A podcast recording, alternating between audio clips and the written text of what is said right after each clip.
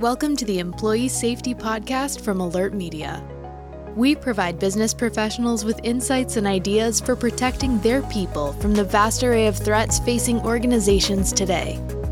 Each week, you'll hear advice and best practices from an experienced safety leader. Here's your host, Peter Steinfeld.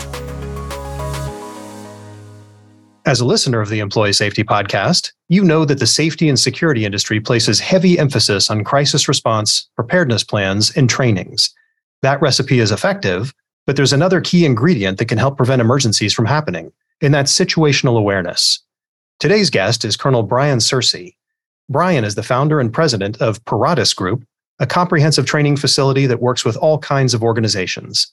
A former vice wing commander for the United States Air Force, Brian took the principles and abilities he learned in the service and crafted a program designed to proactively prevent incidents through situational awareness. In this episode, Brian unpacks the core principles of situational awareness and how to apply them in both your organization and everyday life.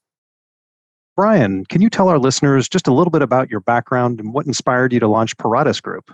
Well, absolutely. And I retired from the Air Force in 2010, was a wing commander, retired Air Force colonel. And I spent some time doing what a lot of retired senior officers do. And I worked for a defense contractor and realized that wasn't for me. My wife hit the nail on the head and realized that I really needed a mission going forward. And also that I was never going to be the kind of person that retires. About four and a half, five years ago, after the shooting in Florida, I had the opportunity to sit down with about 14 or 15 other retired military and law enforcement. And we realized that for years, all we've been doing for an active shooter situation is dealing with the symptoms. We weren't addressing the problems. So we put together a comprehensive active shooter program, and I developed a micro e learning program to allow people to establish habits, behaviors, and a mindset. So it's something that they practice on a regular basis, again, with the goal to prevent those active shooter events from happening. As I was doing research and learning more about active shooter, I read a number of articles and, and some reports by the FBI and the Secret Service that said over 93% of all the threats we face today can be prevented if people see it know what the threats are, but then more importantly, they know what to do about it. And a light bulb went off in my head, and I said, This micro e learning program that I've developed can do just that. And then it became clear to me in 2019 that it didn't just apply to active shooter, it applied to all the threats that we face in our communities from suicide to sexual assault to rape to cyber.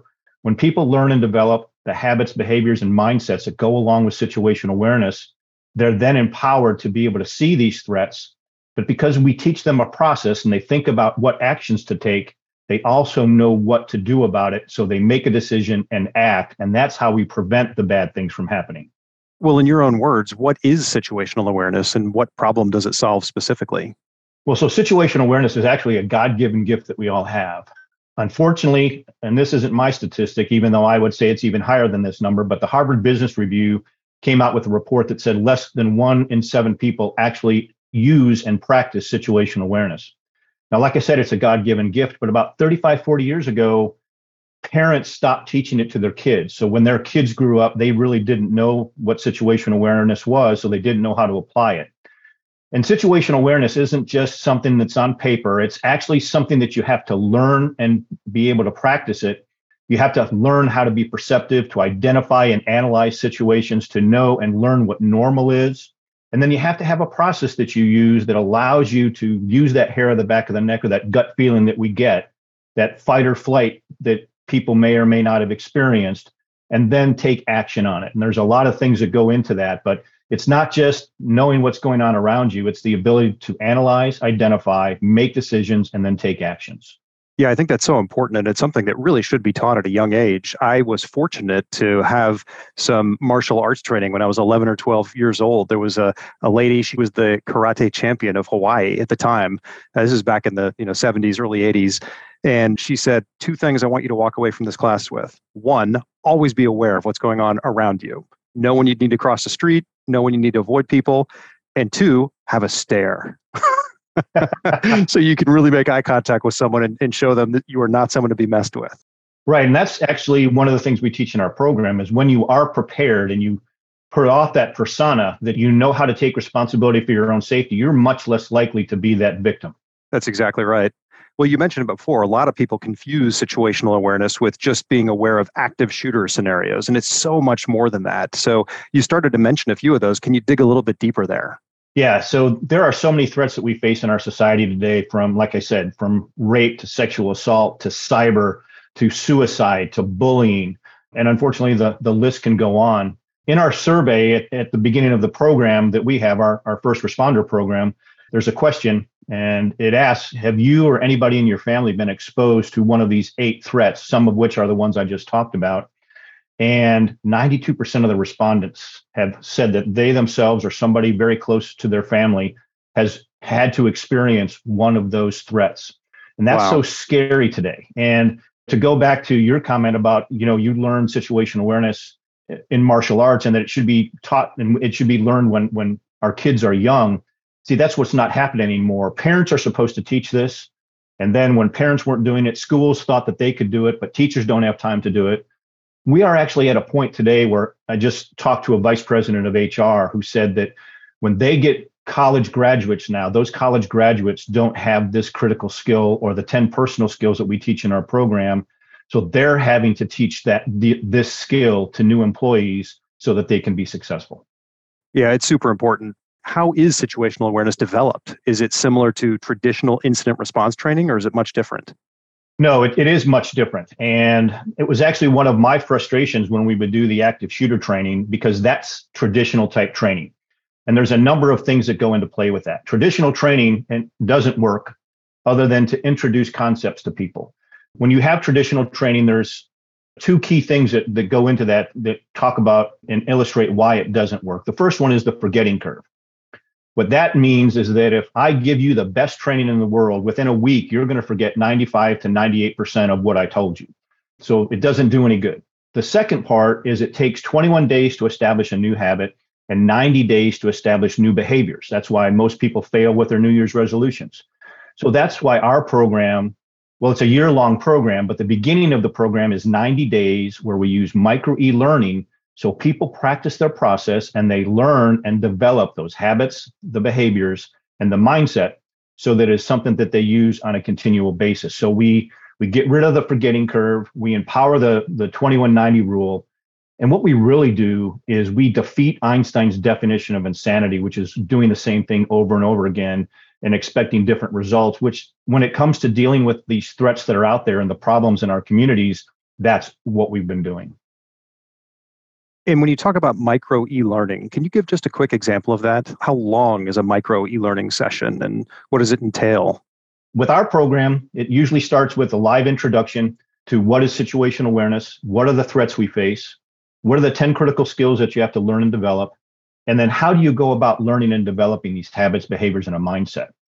Like I said, that's about an hour. And then people en- enroll in our learning management system, or we can ride our program on their learning management system and then they get content Monday, Wednesday, and Friday that's no more than three or four minutes.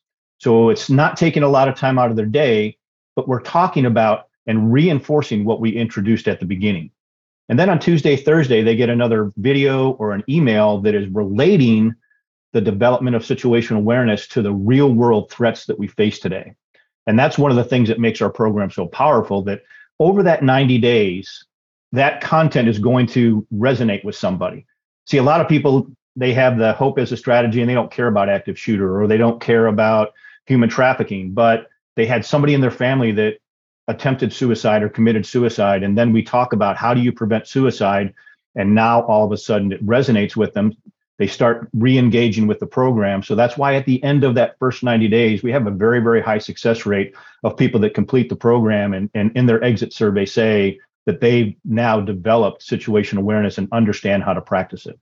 Yeah, spaced repetition is so important, but I think you mentioned the key there is that you have to give someone the why behind it, and oftentimes the why is different for different people. You have to find that that meaningful connection to make them go, ah, now I see why I need to care about this. Well, and I love the way that you just put that, and that's one of the reasons we have as one of our 10 critical skills the skill of, of understanding and knowing that other people have different perspectives. So it doesn't just apply when you're having conversations with people with the ability not to escalate situations and how to de escalate situations. But because people have different perspectives, backgrounds, experiences, it's the why. It's that it's what's important to them that then they see the big picture. But it's not until you open that up to them that they grasp that. Yeah, there's no one size fits all. Are there some other of those 10 critical personal skills you can reveal to the audience here? The first one we always talk about is that first part of being self aware. And most people, when they think of situation awareness, and I think you mentioned it a, a, few minutes ago, it's you know being perceptive and knowing what's going on around you. But really, we look at it and we we share with people that there's actually three parts to being self aware. The first one is that knowing what's going on around you. The second part is knowing what you're capable of doing. See, that's also to us at the Paratus Group another failing of traditional type training where they'll come out with a couple different scenarios and say, if this ever happens, this is what you should do. Well, first off, the scenario that you face in real life is never going to be the same as that scenario that you practiced. Number two, if you don't have the ability to do what they're telling you to do, they've just set you up for failure because you'll go, well, they told me to do this and I can't do this. Now I have no idea what to do. So you're frozen. You panic. You don't know what to do. So in our programs, one of the key things we do is to get people to think critically themselves about what they're capable of doing. And then as they think about what their actions might be, they base it on their capabilities. And then we say if there's something that you want to be able to do that you can't right now, then go get that additional training. For example, you said you learned and trained with martial arts. So if you want to be able to defend yourself or your family, maybe that's what you go do. You you go take some martial arts to empower you to be able to do that. And then the third part of being self-aware is to know that your words and your actions will have impact on other people. It can be hurtful, it can be bullying, it can escalate a situation, or when you practice verbal jujitsu and you learn how to de-escalate a situation, you can keep things from getting out of control. And then the other one I'd briefly like just to just talk about is active listening. You can't be good at situation awareness if you're not a good active listener. And if you have ever been in a conversation with somebody and you can tell as you're halfway through your point that they're not listening to you anymore, they've decided that they know exactly what you're going to say and they're just waiting to respond. That's what so many people do today. But you can't de-escalate a situation. You can't fully understand what the situation is. You can't interact with other people unless you you learn and develop that critical skill of active listening. Yeah you've got to be engaged and sit on the same side of the table as the person that you're working with. Absolutely and that's that's just so critical but then I, I do want to mention that these 10 critical skills all tie together if you're not good at one or two of those that's what you need to work on so that as you tie all this together for your situation awareness and to be quite honest, to be successful in life and to be a contributor to our communities, you have to have these these 10 skills. And as I said, when I talked to that vice president for HR, it was very, very clear that most of the of our college graduates today don't have situation awareness and they don't have these 10 critical skills. Well, a lot of people listen to this show in the context of how they can help their organizations as a whole. So, with that in mind, how does situational awareness shape organizational culture and then play out in day-to-day interactions most of the time when you when you talk and think about situational awareness it's all about that threat that is out there so that is one of the key things that it does but situational awareness also does two other things when you have really good and well developed situational awareness when you're perceptive when you have thought through actions that you can take to help other people when you have empathy and humility. When you see people that have indicators potentially of anxiety or depression, or you have somebody that maybe is having suicidal tendencies and you can recognize those, see, a, a lot of people see those things, but then they don't know what to do about it because they're not empo- they haven't empowered themselves to know what to do and because they're not self-aware they think well i can handle this when really maybe they should talk to somebody else to to interact with that person so that's one key part of it is our ability to really solve problems and keep and really help and affect the mental health piece. Today, three out of four employees in businesses in surveys have said that they have anxiety, depression, and fear, and that dramatically affects their job performance. So when people have situational awareness, when they can help other people, when they're prepared instead of worrying, it dramatically improves their ability the, the and the overall culture of the company. And then the final thing that I always talk about, especially in the in the business culture, is that without situational awareness and without the development of these 10 critical skills, managers fail 100% of the time. What situational awareness and the development of these 10 critical skills allow people to do is to not be managers, but to be leaders, to look for those learning opportunities, to realize what is important is to take care of their people, make sure their people have the necessary tools to be successful, and then help guide them to be successful. Because what I say all the time today, because managers don't have these skills, is that companies are overmanaged and underled. When everybody in the organization understands situational awareness, the 10 critical skills, and then they practice it on a regular basis, we turn that upside down and the company is well led and they manage processes and not people. I love that phrase that, that generally speaking, organizations tend to overmanage and underlead because it's really true and they're very fundamentally different things.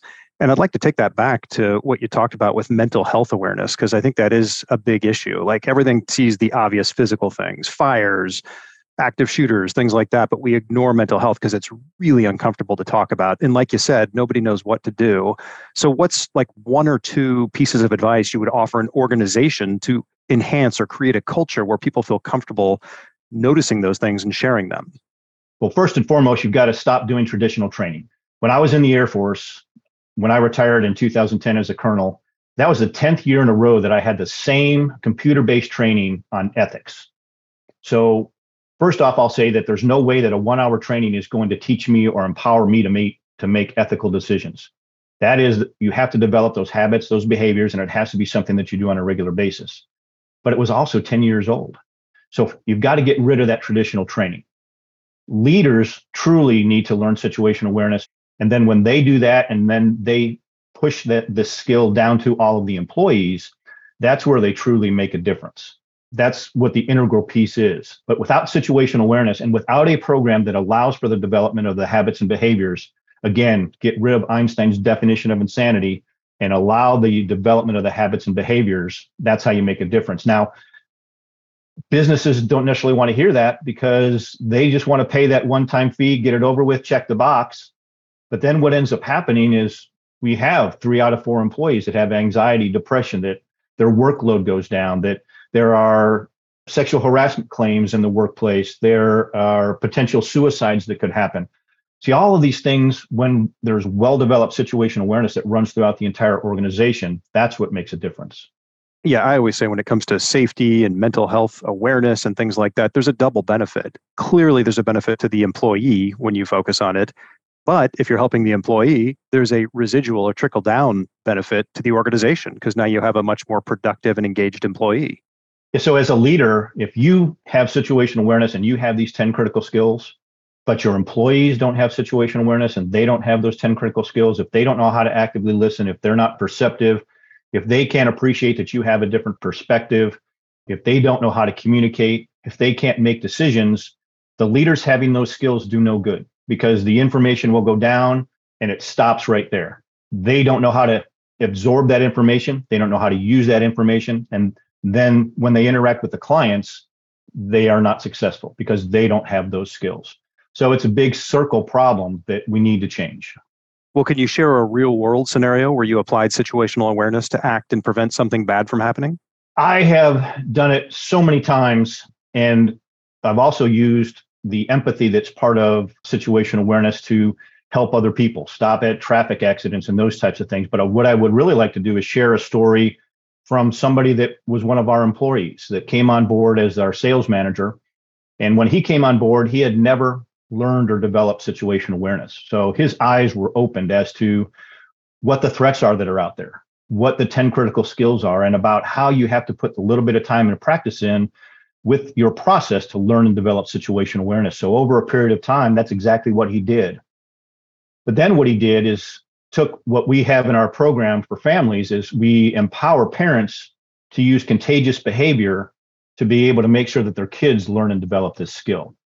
So he started making sure that his his daughters learned and developed situation awareness, that they understood what the hair on the back of the neck or that gut feeling is. And then if you ever get that, you have to do something about it. You have to overcome the normalcy bias that most people attuned to today where they rationalize that it's not as bad as I think it is, or it's not really a threat. So we teach in our program if you ever get that, you have to act on it. So after he had spent some time instilling this in his daughters, his 16 year old daughter was driving home from school 10 o'clock at night and was sideswiped. And the car that sideswiped her pulled in front of her and turned down a dead end 200 foot road that was pitch black at the end. And her dad had always taught her, which most new drivers and all drivers are supposed to do. If you get into an accident, you're supposed to stop and share share your insurance information. Well, she got that hair on the back of the neck and that gut feeling that said this doesn't feel right. And instead of driving down that 200 foot pitch black dark road, she drove home. The next morning, her dad came out and saw the damage to the car and, and asked her about it. And she was nervous because she didn't exchange information, but she shared exactly what I just said that she got sideswiped. This is what they did. I got this feeling that this, you know, this isn't right. So I just drove home. And when he tells the story, he tears up because he felt blessed that he had been able to share that with his daughter to keep her from potentially being a victim. And th- we get stories like that all the time. There's people that are, most people today, like I said, if you remember, I said less than one in seven people have this skill. When people go through our program and learn and develop the habits and the behaviors, that's when they start to see all the stuff that's going on out there. And that's when they make decisions to make sure that they don't put themselves, they don't put their families into situations where they can be victims. And that's a key part of what we introduce is so many different things that you can do with your life to keep from being a putting yourself or your family into a situation where you, they could be a victim. That's a fantastic story. And I think one of the number one reasons that people don't want to say anything or they go along with what they think is the right thing to do, like the guy who sideswiped that car, knew that human nature is, oh, I'll go along and I'll follow the rule. I'm embarrassed to do something that's outside of the norm. It's that feeling of embarrassment. How do you help people get over that feeling so they will do basically following that hair on the neck feeling that they're having and not feel embarrassed about it? Well, a big part of it is that they become empowered to really make a difference, not only in their with their own safety, mental health, and ability to be a good parent, a good leader of a company, a good spouse, but it's knowing that worry is not the same as preparation. See, we have so many people in society today that are worry warts, that are worrying and thinking about what that worst situation is and trying to plan for that. Well, when you have a situation awareness, habits, behaviors, and mindsets, and you are consistently thinking about what you would do if something bad happens, then you're in a state of preparation and you're calm. And then you are prepared if something is introduced into your environment to do something about it. So it gets rid of anxiety, depression, all of those things that are out there. But as as leaders of companies or parents, when we know that we're taking care of our people, that also dramatically gives us the knowledge that we're doing the right thing. Two of the skills that we teach are empathy and humility. You may, as a, if you're a martial artist, know the quote from Bruce Lee where he says he's much rather be a warrior in a garden than a gardener in a war. And the last thing he ever wanted to do was to use the tools that he learned and developed. He would, as a matter of fact, because uh, using his humility, would do everything he could to stay out of a confrontation, to be able to de escalate situations. But because he was prepared and had humility and empathy, he was prepared to help out others in his community. And that's how it all ties together. Yeah, that's great. I mean, it's hope for the best and prepare for the worst. Exactly. And see, all too often, well, most people today think hope is a strategy, and hope is not a strategy in anything that we do. Yeah, I couldn't agree with you more. Thank you so much for joining us today, Brian. Really appreciate it. Well, thank you very much for taking the time to have me on. I appreciate it. Where can our listeners connect with you or find out more about the Paratus Group? www.paratus.group, or they can reach out directly to me at brian at paratus.group. Fantastic. Well, thanks for being with us for another episode of the Employee Safety Podcast. Please subscribe and follow the show to get the latest advice and best practices for employee safety. And don't forget to give us a rating on Apple Podcasts or Spotify. Have a safe week, everyone. Thank you for listening to the Employee Safety Podcast from AlertMedia, the industry's most intuitive emergency communication and threat intelligence solution. To learn more about how to protect your people and business during critical events, visit alertmedia.com. Until next time.